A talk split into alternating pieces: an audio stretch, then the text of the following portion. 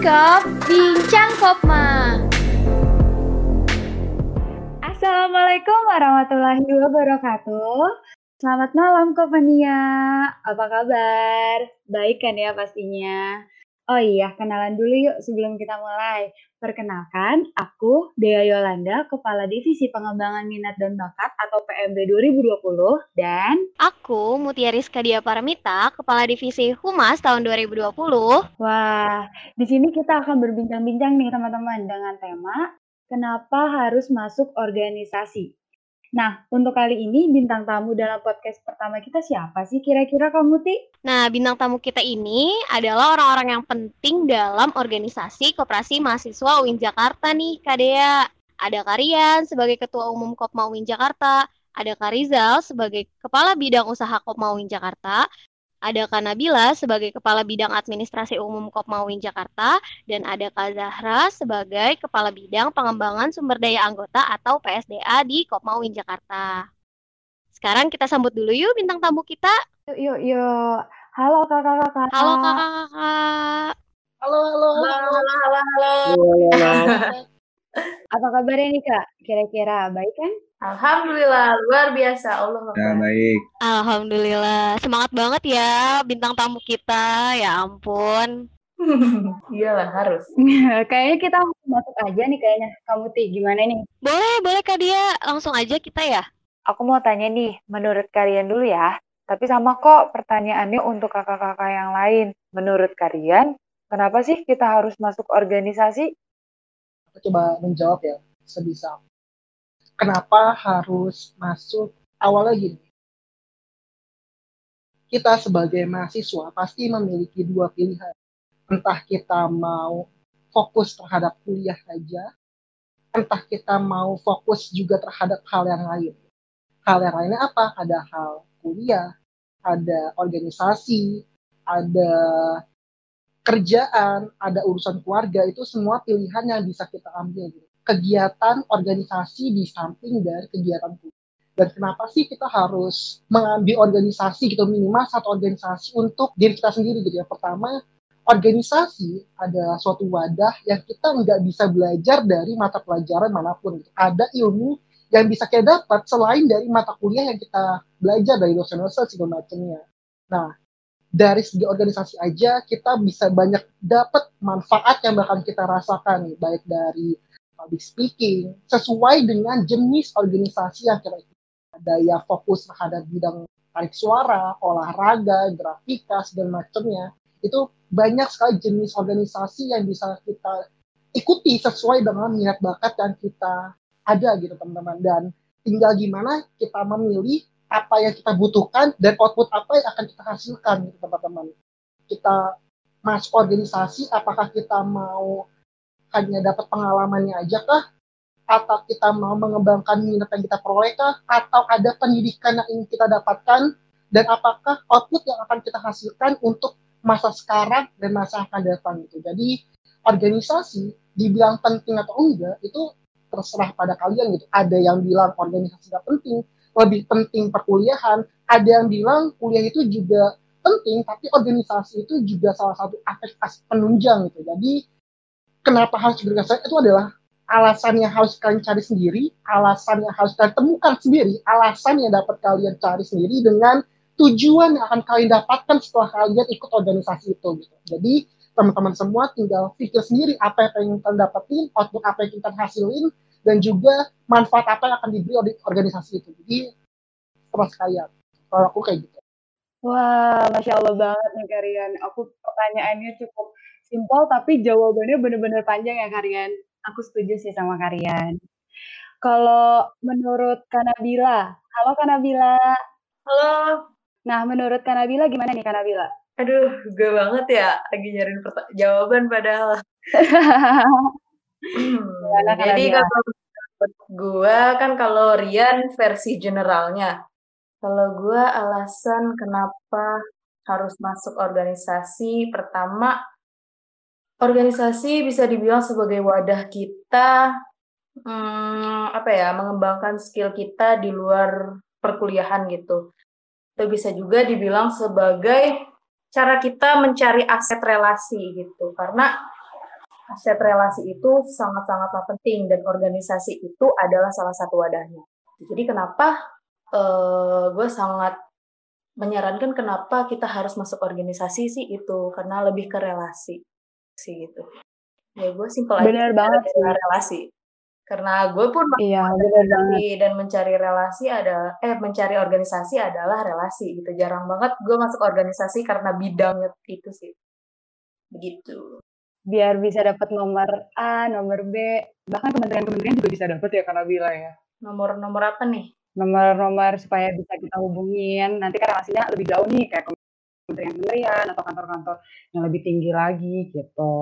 Enggak sih, uh, luas sih, nggak harus pejabat-pejabat menjadi yang menjadi relasi kita, tapi bisa jadi bisa jadi kayak um, temen yang punya peluang kayak pekerjaan lebih tinggi ternyata bisa narik kita dalam pekerjaan oh, iya, iya. ada lowongan terus bisa juga jodoh itu kan relasi Oke, itu poin tambahan jodoh ya kak. boleh boleh. Oke, sekarang next gimana nih Kak Rizal pendapatnya? Halo Kak Rizal. Oke oke ada ada hadir hadir siap ya. Kalau menurut gua sih uh, karena tadi sebagian juga udah dijelasin ya nih sama Rian dan Nabila. Gua sih realistis aja ya karena uh, emang gua tuh orangnya nggak betah di rumah dan juga karena gue males buru-buru pulang ke rumah. Karena kan gue uh, kuliah PP, pulang pergi pulang pergi, estimasi perjalanan perkiraan satu jam. Jadi karena gue males langsung pulang, akhirnya gue memutuskan untuk uh, memaksimal memaksimalkan waktu di organisasi-organisasi seperti itu. Kayak gitu aja sih alasan awal ya alasan awal gue rumah kedua ya apa kan Nabila mencari rumah kedua kalau jalan berarti oh, iya, kurang lebih seperti itu kurang lebih oke okay buat yang kakak bintang tamu terakhir kita nih, kalau Kak Zara gimana Kak Zara? Halo Kak Zara. Halo Dea. Kalau nah menurut kakak gimana tuh? Iya, sama kayak kayak Bang Jale, kayak Nabila, kayak Rian, itu udah mereka semua udah ngejelasin kan. Kalau dari aku pribadi, alasan kenapa sih harus masuk organisasi? Karena organisasi itu tempat buat kita praktek. Setelah kita capek-capek dapat ilmu, capek-capek ngedenger mulu, capek-capek belajar. Nah, di organisasi itu ya dipraktekin apa yang udah kita dapat. Uh, kita belajar juga jadi kadang bisa kan jadi kayak orang yang ngomong di organisasi atau kita harus lebih ngedenger lagi di organisasi atau jadi orang yang bisa jadi dua-duanya bisa jadi ngedenger bisa jadi ngomong. Terus apa ya organisasi itu tempat buat kita ngeluapin semuanya juga. Kadang ada orang yang bosan di kelas kaburnya ke organisasi. Ya kayak gitu sih. Betul banget itu kak. Paling itu aja aku setuju banget sih sama pandangan-pandangan dari kakak-kakak bintang tamu ini karena kayak organisasi itu sebagai wadahnya kita nggak sih kayak untuk mengembangkan skill kita di public speaking kah atau di, di bisnis kah atau di kayak belajar grafika, yang desain-desain dan yang lain sebagainya. Bisa jadi tuh kayak rumah kedua, kalau misalkan kita capek di kelas, ya udahlah mampir aja ke tempat organisasi kita. Bener banget nggak sih kamu Ti? Iya dia, bener banget. Aku juga nggak dengerin ya dari tadi pandangan dari para bintang tamu kita ini tuh bener-bener kayak wah bener juga ya alasan masuk organisasi tuh karena ada berbagai alasan dan berbagai keperluan dan pasti uh, banyak gitu keuntungan kita masuk de ke organisasi. Nah, aku juga penasaran nih, kenapa ya bintang tamu kita ini lebih milih masuk ke organisasi Koperasi Mahasiswa UIN Jakarta? Bener banget kamu Ti, aku juga penasaran sih. Langsung aja kali Kak. Iya ya, kita langsung tanya aja yuk alasan kenapa sih kakak-kakak ini lebih memilih organisasi Kopma UIN Jakarta Siapa dulu nih Kak yang mau berpendapat duluan? Mungkin Rian Rian. Begitu juga sih gue. Oke, uh, kalau Bang Jale gimana Bang Jale? Siap siap. Ini mau Rian duluan atau gua duluan juga nggak apa-apa. Juga aja sok sok. Boleh Bang Jale dulu. Kayaknya Bang Jale ya. tuh Iya. gimana gimana gimana? Boleh Bang Jale dulu. Kayaknya udah semangat banget gitu dari tadi pengen ngomong. Ah, ada oke oke. Ini gue cerita sedikit ya. Sebenarnya sih uh, momennya dibilang agak kampret ya karena uh, pertama kali gue mulai kenal Kopma atau pertama kali gue masuk Kopma itu jujur bukan karena uh, keinginan atau kemauan gue pribadi. Itu karena gue uh, diajak sebenarnya waktu itu. Diajak sama temen gue anak manajemen dia anak manajemen untuk uh, ayo nih kita daftar kopma karena kebetulan bahasanya satu satu garis merah lah seperti itu. Cuman yang bikin kayak ke sana kampret ini ternyata gua udah ketika gua udah daftar temen gue yang ngajak ini dia nggak daftar gitu sampai sekarang gitu. Dan akhirnya ya udah gua udah terlanjur kecebur gua udah lanjur uh, kenal kopma ya udah. Akhirnya sampai sekarang gua masih ada di kopma seperti itu Waduh, jadi kayak di prank ya kak sama temen sendiri. Iya, bisa dibilang kayak gitu. iya, nggak apa-apa kak. Oke, kayaknya kita langsung lanjut ke Kanabila gimana? Kanabila, kayaknya juga dari tadi udah semangat banget ya. Mana ada semangat. Kayaknya sama Jale nggak jauh beda sih ya. Kenapa ya? Kenapa kayak gitu ya? Kayak kayak masuk organisasi tuh karena ajakan gitu. Dan salah satu bentuk pemasaran yang dari mulut ke mulut tuh emang selalu apa ya selalu berhasil gitu. Contohnya gue sebagai korban kayak di iming-imingi gitu kan ayo masuk kopma lu bisa dapat ini ini ini. Akhirnya gue gue masuk lah di ke organisasi kopma ini. Dan teman gue yang ngajak gue masuk pun ternyata nggak bertahan lama gitu. Bahkan ada yang sudah mengundurkan diri dan gue masih bertahan gitu ya ya nggak apa-apa hmm. sih uh, uh, bisa diartikan sebagai um, positifnya berarti ya gue bertahan di Kopma gitu dan mungkin Tuhan yang menyuruh teman-teman gue ini untuk mempertemukan gue kepada teman-teman gue di Kopma gitu sih. Oke, okay. jadi, jadi dapat teman baru juga ya kak. Tapi jadi nambah teman juga di Kopma. Gimana le? Tapi alhamdulillah kita nggak nyesel ya Bil. Iya lah, gak nyesel gue. gak nyesel ya, alhamdulillah. Uh, kalau gitu sekarang kita dengar dari Kak Zahra nih. Gimana Kak Zahra? Kayaknya nggak jauh beda nih sama Bang Jale sama Nabila. Karena aku juga korban ajakan orang, korban ajakan okay. teman baik gitu. Diajak terus dia yang ngedidik kan waktu itu kayak ada pendidikan kan kalau di Kopma. Dia yang ngedidik taunya selesai pendidikan dia keluar gitu aja. Ninggalin aku. Waktu itu aku nggak punya temen di sana di Kopma. Terus ya udah. Oh my God. sekarang kadarullah. Kayaknya jarang nggak sih di sini? Ada nggak sih yang masuk gara-gara keinginan sendiri? Coba deh sebutin. Kayak nggak ada ya Rian doang kayaknya Rian doang kayaknya asli Rian doang nah kalau mau tahu mending kita juga dengerin nih alasannya Karian kenapa milih Kopma. Apa jangan-jangan sama kayak kakak-kakak yang lain? Gimana Karian? Ini menurut survei. Ini aku kalau bisa teman-teman kan yang tadi kan cuma jelasin tentang uh, kenapa alasannya, terus habis itu cuma diajak doang. Aku udah survei dari lembaga uh, lembaga keuangan, lembaga apa pun pokoknya di Indonesia, KPK segala macamnya tuh udah udah survei ke mana-mana dari hasil survei ini menunjukkan bahwa memang 80% ini, 80% itu didominasi oleh orang yang diajak dan mengajak. Sisanya itu baru keinginan sendiri gitu. Bahkan yang keinginan sendiri pun ini banyak yang selesai di tengah jalan gitu. Dan 80% ini adalah orang-orang yang sebenarnya terjebak oleh orang yang ngajak ini, yang mau sendiri gitu. Nah, ini udah bukan dari tahun sekarang aja dari tahun 2015 tahun saya masuk tahun 2017 18 19 karena dulu saya dika juga ini apa ya gak tahu kenapa ini sudah menjadi suatu kultur udah menjadi suatu budaya yang mengajak ini keluar duluan daripada yang diajak. Saya pun pribadi merasakan hal itu. Jadi ini uh, sama sih pengalamannya ini benar-benar di luar kendali karena ketika waktu itu saya masuk Wokma, saya masih fokus kepada organisasi lain nih. Nah waktu itu posisinya teman saya nih, si dua orang ini, yang saya nggak mau sebut namanya, dia ngajak saya untuk bayar simpanan. Mereka udah posisinya udah masuk. Gitu. Saya sebagai temennya yang baik, mengantar mereka ke Seket Koma. Sampai di sana, saya ketemulah kepada senior yang luar biasa gitu. Kalau nggak salah namanya Bang Icat sama Kak Hakim waktu itu. Kalau nggak salah ya, saya lupa. Nah, pada saat itu langsunglah ilmu pengetahuan semuanya berkasih banyak bisa ceramah masukan banyak pokoknya tuh. Tahu tuh apa isinya tuh. Sampai akhirnya tuh waktu itu saya nggak bawa duit sama sekali. Kan kalau misalnya masuk kamar kan ada simpanan ya kan. Tapi mereka uh, elakin pakai nanti aja bayarnya bayar dua puluh ribu dulu. Nggak mungkin kan kamu nggak bayar nggak punya uang dua puluh ribu gitu kan terus gue bilang ya kak tapi nggak bisa. Kan sekarang aja coba kok kamu udah cocok nanti bisa keluar nih. Oh gitu ya kak? Oh ya oke.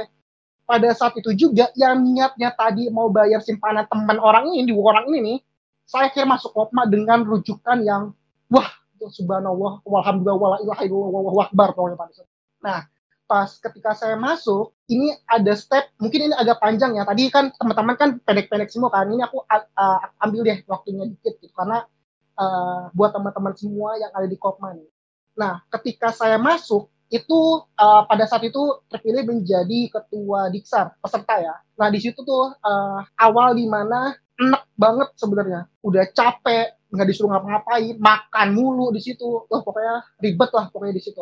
Dan pada saat itu juga sebenarnya sebenarnya saya pun ingin keluar waktu itu pada saat itu. Tapi pada saat itu uh, enggak tahu kenapa saya terpilih menjadi ketua, uh, sorry, koor, eh sorry, BPH dari RAT rapat anggota tahunan. Waktu itu jadi sekretaris waktu itu. Oke lah saya tunda waktu itu. Uh, tapi setelah RAT selesai saya di, diterima lagi nih jadi koor teko koor acara. Ya udahlah sedikit lagi gitu acara besar siapa yang nggak mau gitu kan.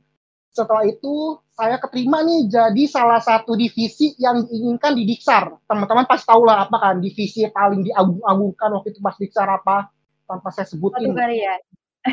ya itu waktu itu kan. Makanya pas ya udahlah kenapa? Ini kan yang pengen gue pengen dari dulu dulu nih kenapa enggak dulu kan? Kalau bisa udah gini udah cabut gitu. Nah selesai dari situ enggak tahu kenapa saya baru menemukan kenapa alasan saya masih bertahan sampai dengan saat ini. Pertama kita dari Kompas Jakarta itu kita beda fakultas, beda jurusan, tapi enggak tahu kenapa ada sisi kenyamanan yang nggak bisa saya dapatkan ketika saya ada di organisasi jurusan Terus abis itu setelah saya mendalam lagi, nggak tahu kenapa rasa sayang, rasa cinta kepada teman-teman, kepada kakak-kakak yang udah ngajarin saya banyak hal, itu timbul gitu aja tiba-tiba.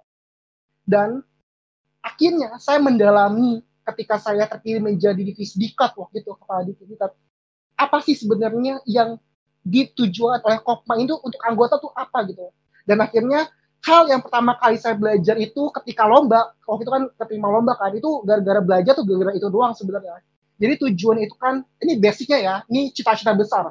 Tujuan itu mensejahterakan anggota pada khususnya dan masyarakat pada umumnya gitu kan. Nah sebenarnya apa sih arti sejahtera itu sebenarnya? Sejahtera kan banyak semua orang punya fungsi masing-masing tujuan masing-masing manfaat masing-masing semuanya punya tujuan itu semua tapi kooperasi itu apa ya koperasi uh, berani untuk mengungkapkan untuk menjinakkan anggotanya gitu teman-teman.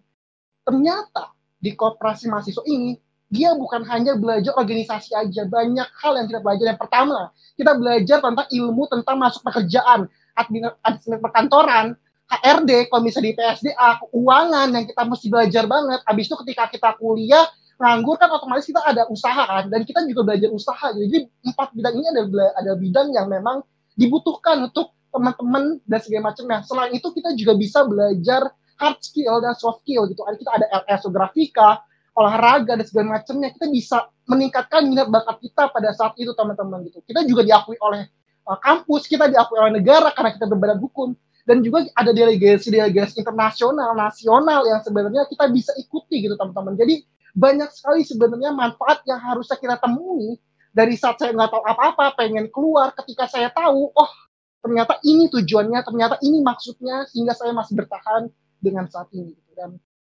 terima kasih untuk semua. Mungkin itu sih kalau Wah, mantep banget nih Karian jawabannya. Tapi sama ya, awalnya sama-sama di prank sama temen sendiri. Dan akhirnya uh, kebanyakan teman-teman yang ngajak itu malah keluar dari Kopma atau bahkan tadi ada yang nggak daftar Kopma. Kayak Bang Jale, temennya Bang Jale ya. Ya, Tapi ya, pada akhirnya semua eh, kakak-kakak ini yang diajak sama temennya itu jadi orang-orang yang penting di Kopma UI Jakarta nih kak. Bener banget, karena muncul rasa sayang kayaknya deh. Asik iya. ya Karian. Seperti yang dijelaskan sama Karian tadi ya, alasan masuk Kopma dan kenapa masuk Kopma sampai kenapa bisa betah di Kopma. Kalian udah menjelaskan poin-poin pentingnya. Terima kasih buat kakak-kakak yang udah nyempetin hadir dalam Bikop, Bincang Kopma, dan memberikan pandangan mengenai organisasi, terutama organisasi Koperasi Mahasiswa UIN Jakarta. Terima kasih juga buat teman-teman yang udah ngedengerin podcast kita pada malam hari ini. Jangan lupa dengerin terus podcast kita selanjutnya ya. Dan kalau kamu suka, jangan lupa share podcast ini ke teman-teman yang lainnya. Sampai jumpa di podcast selanjutnya. Sampai jumpa di podcast selanjutnya. Wassalamualaikum warahmatullahi wabarakatuh. Selamat tahun baru 2021. Happy Selamat New. Year! Jangan lupa Christmas, Merry comment, Christmas. and share. Yo yo. Selamat. Selamat tahun baru. Bikop Bincang Kopma.